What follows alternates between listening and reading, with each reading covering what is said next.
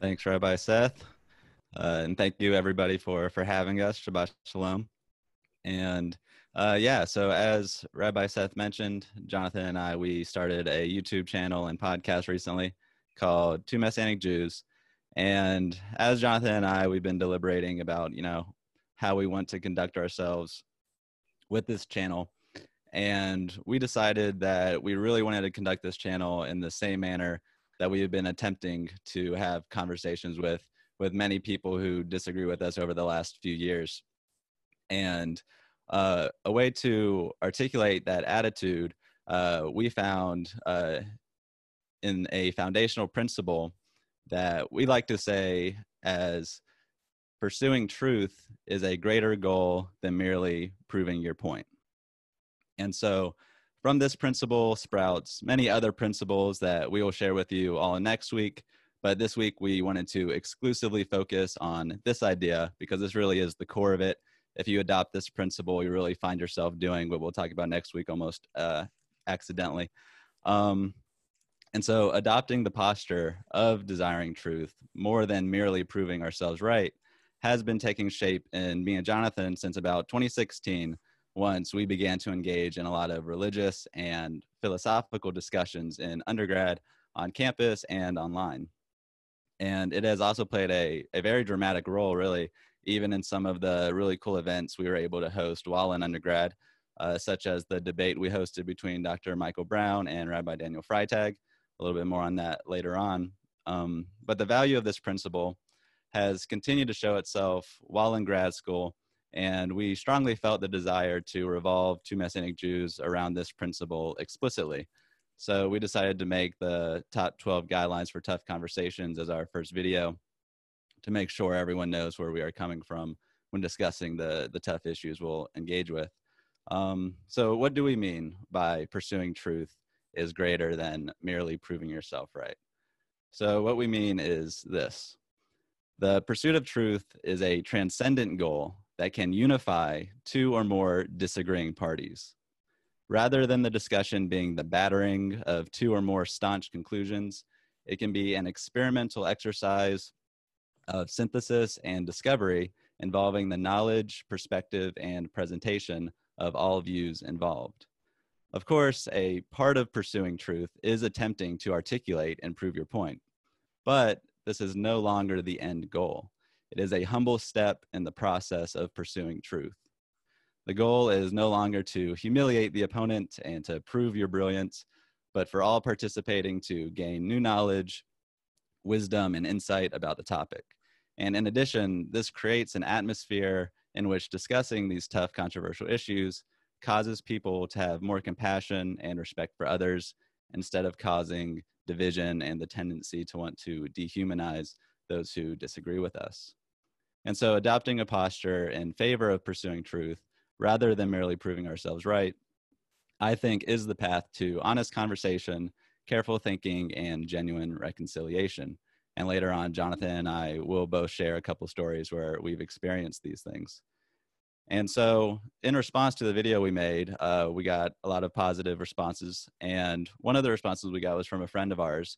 He reached out to Jonathan and he shared an article uh, written by Rabbi Jonathan Sacks. And it, R- Rabbi Sacks was describing Parsha Korah and how this principle is essentially, the one I was just describing, is essentially a core foundation of Judaism and rabbinic debate. So unbeknownst to us, the foundational principle we decided for Two Messianic Jews is right in line with classic Jewish approaches to conversation and argumentation. And better yet, as we heard earlier in the service, Parsha Korah is the portion for this week. So with that, Jonathan will take us through the portion with an eye toward this idea. Absolutely. And yeah, I just want to say thank you again for, for having us. So excited to be here. Shabbat Shalom. And also, uh, I didn't talk to uh, Doctor Wexler before this, but he really uh, emphasized a point that I want to just go more in depth on, and that is the argument for the sake of heaven versus an argument not for the sake of heaven.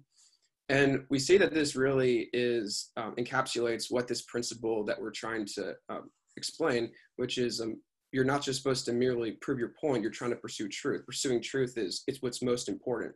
So there's a clear difference between pursuing truth and merely proving your point. The rabbis called this an argument for, for the sake of heaven, as opposed to an argument not for the sake of heaven. So the key text for this is Pirkei Avot five seventeen, which says, which is an argument for the sake of heaven? The argument between Hillel and Shammai, which is an argument not for the sake of heaven, the argument of Korach and his company. So the prime example of the principle we're um, explaining today comes from this week's Parsha. So going into the passage, uh, as Doctor Wexler was pointing out, in Numbers sixteen, verse three, Korah and those with him, it says, they gathered together against Moses and against Aaron and said to them, it is too much for you, for the entire assembly. All of them are holy, and Hashem among them. Why do you exalt yourselves over the congregation of Hashem? So we see there later in the passage that Moses responds to, to Korah in, in this way. He says, hear now, offspring of Levi, is it not enough for you that the God of Israel has segregated you from the assembly to minister to them? And he drew you near, and all your brethren, the offspring of Levi with you, yet you seek priesthood as well. So Korah is trying to show that he's appearing to be arguing for equality, demanding that there should be no distinction, no leadership. They should all be equal. But Moses is clear in pointing out what Korah is actually arguing, and he's demanding to be the leader himself, to rule Israel. He's not pursuing truth, he's trying to pursue power. And later, Moses deals with the situation by declaring that God will reveal who Israel's leader. He will reveal that Moses is in place because God put him there, that Aaron is his place because God put him there. And the way he's going to prove this is by if Korah and his men are swallowed up alive and go down into the pit. And this is exactly what happens right after he explains this. But the people respond to Moses by saying, right after this happened, it says that they said, you have killed the people of Hashem, in Numbers seventeen, verse six. So the people aren't claiming that Moses was wrong, that God was not with Moses, and that Aaron should not be the, the, the priest there. What he's saying there, what the people are saying, is they're objecting to how Moses won the argument. So God deals with the situation by providing another way of responding to the people. He commands Moses to take staves from each leader of the tribes of Israel with their names inscribed on them and bring them to the tent of meeting.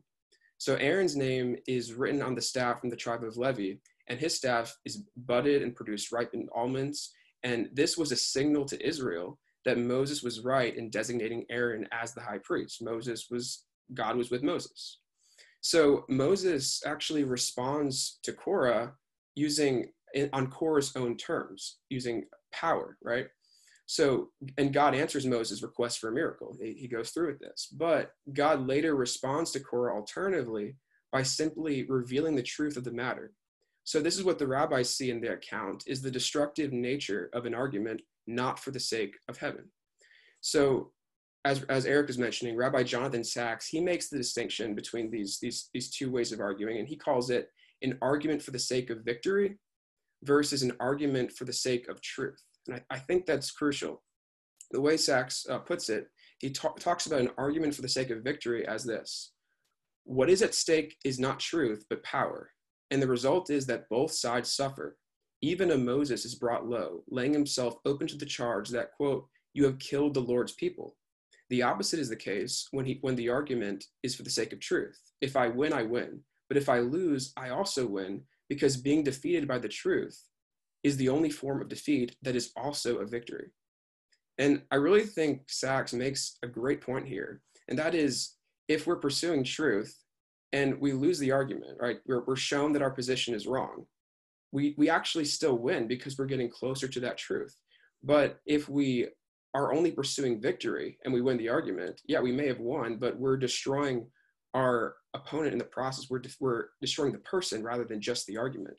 And so that's what happens with Moses. Moses won the argument, but in the first way he, he responds to the situation, he destroys Korah in the process. So think, think about it this way. We're, we're, we're living in a world with all kinds of um, arguments that could be taking place, with all kinds of tough conversations that are that could be happening and are happening. Um, uh, Doctor Seth, uh, Rabbi Seth mentioned a, a, a number of um, examples of the things that we're dealing with today. And the question is, how will we argue? Are we approaching conversations only to prove that we're right? Or are we pursuing truth, attempting to get closer to that truth with our conversation partner or partners? I think what Paul says in Second Corinthians ten, verse four through five is, is really important here. And he says, we destroy arguments and every proud obstacle raised up against the knowledge of God, and we take every thought captive to obey Messiah. So Paul explains that, yes, we should be destroying arguments, right? If, if there's a bad argument, we should be destroying it. But what the Parsha reveals to us is that when we're engaged in these tough conversations, the goal of both parties should be to pursue truth. So this will involve destroying terrible arguments, but not destroying people in the process. And, and that's really tough, right? Destroying arguments of another person and being open to the destruction of your own while giving them complete respect, it's really difficult, seriously difficult. But this is something we should strive for. We're, we cannot sacrifice love over truth or truth over love, but we need to love people while teaching them the truth, while explaining to them and telling them the truth. Absolutely. Absolutely. And I know this principle, you know, it could sound very abstract and theoretical, but when you adopt it, and this is, it's kind of hard to explain this, but when you adopt it, you really feel it mentally and physically in a really real way.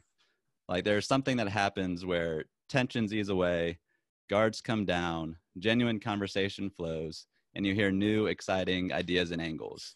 True progress is made. And not only that, but true relationships are made. Tough conversations that usually cause stress can actually be relaxing and enjoyable. Or maybe maybe that's just me and Jonathan being a little strange, uh, but the potential for the, these tough conversations to be relaxing is there. And next week, we will talk more about the principles that have a very similar effect. Uh, they may be abstract in nature, but when adopted and adhered to, they manifest themselves in a very real way and totally change the tone and atmosphere surrounding the conversation, or even when doing independent research. And so uh, I kind of just want to share some stories uh, that at least show me that this isn't just something that I'm only experiencing because I'm adopting uh, this principle, but this principle uh, when I can, uh, but other people are noticing that it changes the atmosphere in, in a very tangible manner. And so when I was an undergrad, uh, me and Jonathan, we used to set up tables and we would like have a question like on a whiteboard and people would just come up and we would have conversations on a variety of issues. And so we were doing this one day and uh, I started having a conversation and I think he was an agnostic, if I remember correctly. And we ended up not, we didn't even talk about whatever question was on the board, but he started asking me about what I thought about uh, the, what the New Testament taught about homosexuality. So that's obviously a, a tough and controversial uh, conversation. But luckily, you know, it's, it's something I'm not always successful in, but luckily during this conversation, I was able to uh, remember this principle and adhere to it and let it guide uh, how I spoke. And by the end of it, he said, I wish more Christians talked the way you talk. Um, so of course, you know, I didn't really get into the whole Christian versus Messianic Jewish thing, but anyway, he totally was able to perceive that uh, I was able to talk in a, in a way that really uh, caused a genuinely positive reaction. And it was a tough conversation that he would have liked to have more of. And so I thought that was really, that was really cool. And so um, as you do begin to adopt this um, attitude, one of the challenges in continuing to adopt it is when you begin to feel that you're the only one who, who's doing this and you're trying to do it, but then the person you're talking to is, you know, becoming, you know, belligerent and just trying to prove your point. And, you know, those are often the moments where I, where I do fail at keeping hold to this principle. Um, but luckily there was this conversation I was having uh, in undergrad, again, just like in the lobby of, of a building. And I was just sitting and studying or something. And a member of the atheist club on campus, who I've spoken with previously, um, came up to me, and he kind of had the reputation of being belligerent and arrogant and definitely very confident, to say the least, in, in how he spoke. Um, and so we started talking about whether God exists and the problem of, problem of evil and all kinds of stuff. And he was just speaking in his typical belligerent uh, manner. But luckily, I was able to successfully just try really hard to lead by example and let this principle guide how I spoke and how I responded.